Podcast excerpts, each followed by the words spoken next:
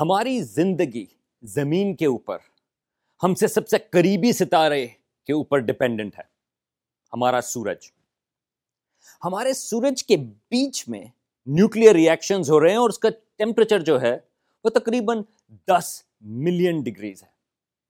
لیکن اگر آپ اس سے تھوڑا نیوکلیر ریجن سے دور ہوتے چلے جائیں، تو جب آپ ہمارے سورج کی سطح تک پہنچتے ہیں، تو ریلیٹیولی ٹیمپریچر کم ہو جاتا ہے، تقریباً چھ ہزار ڈگری تک۔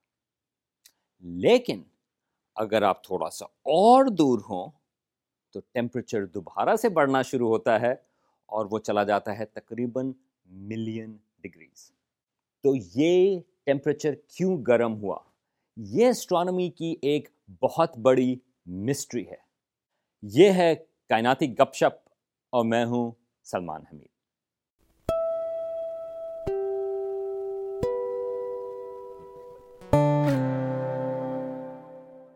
ہمارا ستارہ، سورج، ہمارے لیے، ہماری زندگی کے لیے پرفیکٹ ہے۔ اس کی ایک بہت بڑی وجہ یہ ہے کہ ہمارا سورج جو ہے، وہ ایک سٹیبل ستارہ ہے۔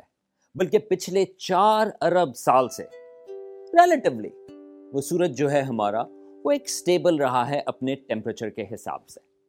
بلکہ جب اسٹرانومرز زندگی کی تلاش کرتے ہیں کسی اور ستارے کے گرد۔ تو وہ سورج جیسا ستارہ تلاش کرتے ہیں کیونکہ وہاں پر خیال یہ ہے کہ زندگی کے لیے ایک سٹیبل ستارے کی ضرورت ہے۔ لیکن اگر آپ سوچیں تو یہ ایک حیران کن چیز ہے۔ ہمارے سورج کے بیچ میں نیوکلیر ریئیکشنز ہیں، جس میں ہر سیکنڈ تقریباً سو بلین میگاٹنس ہائیڈروجن بام جو ہیں وہ ایکسپلوڈ ہو رہے ہیں۔ ہر سیکنڈ پر، ایک منٹ، دوبارہ سے، یہ ایک سیکنڈ ہے۔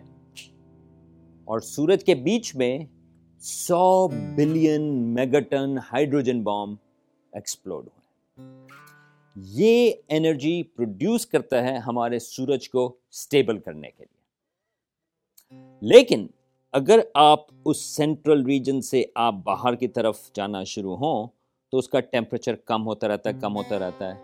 جب ہم سطح پر پہنچتے ہیں تو اس کا ٹیمپریچر ہے تقریباً چھ ہزار ڈگری۔ آپ کہیں گے، ایک منٹ۔ سورج جو ہے، وہ تو گیسز کا بنا ہوا ہے۔ ہائیڈروجن موسٹلی ہائیڈروجن اور ہیلیم۔ تو یہ پھر اس کی سطح سرفیس کیسے ہوئی؟ اسٹرانومرز جو ہیں، وہ ستاروں کی یا ہمارے سورج کی سطح کی بات اس طرح سے کرتے ہیں کہ جہاں پر جو گیسز ہیں وہ اوپیک ہو جائیں۔ مطلب یہ ہے کہ ہم ان گیسز کے آگے نہیں دیکھ سکتے۔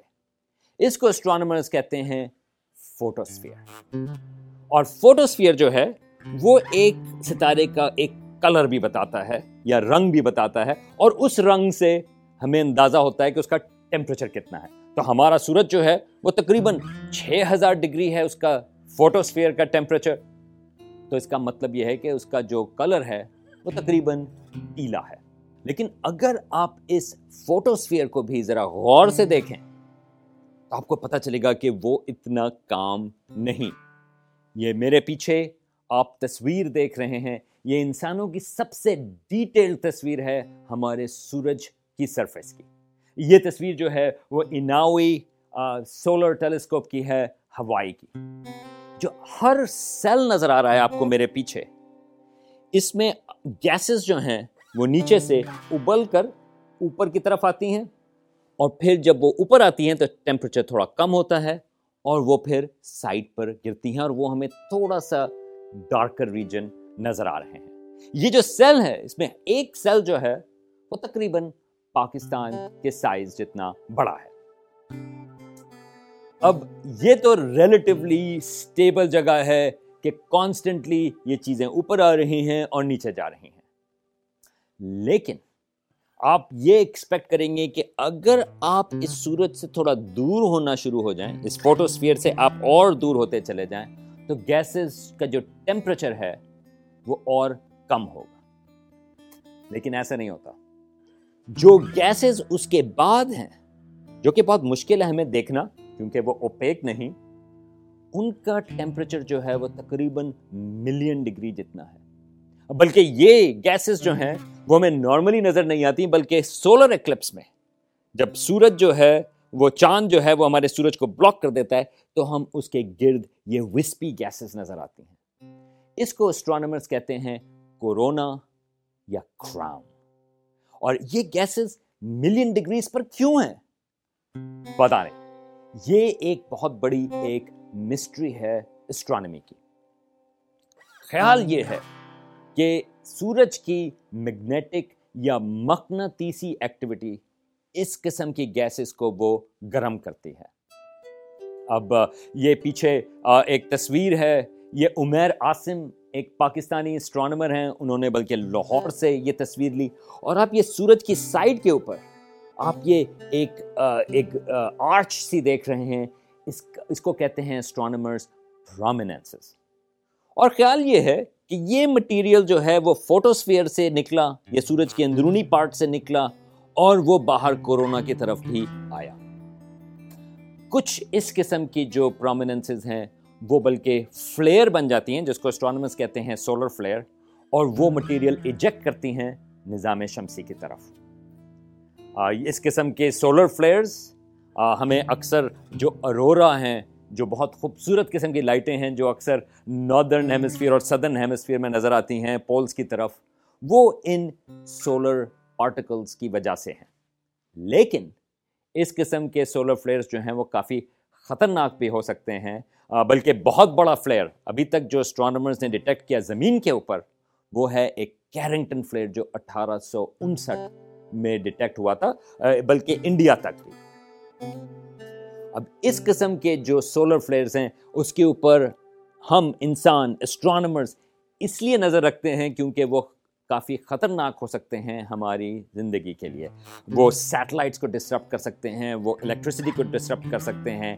بلکہ اگر مارس پر جانے کا ہمارا پروگرام ہوا تو اس میں سب سے زیادہ خطرہ جو ہے وہ ایسٹروناٹس کو زمین سے مریخ تک جانے کا ہے کیونکہ وہ سسیپٹیبل ہوں گے اس قسم کے فلیئر سے جو کہ اسپیس کرافٹ کو ہٹ کر سکتا ہے۔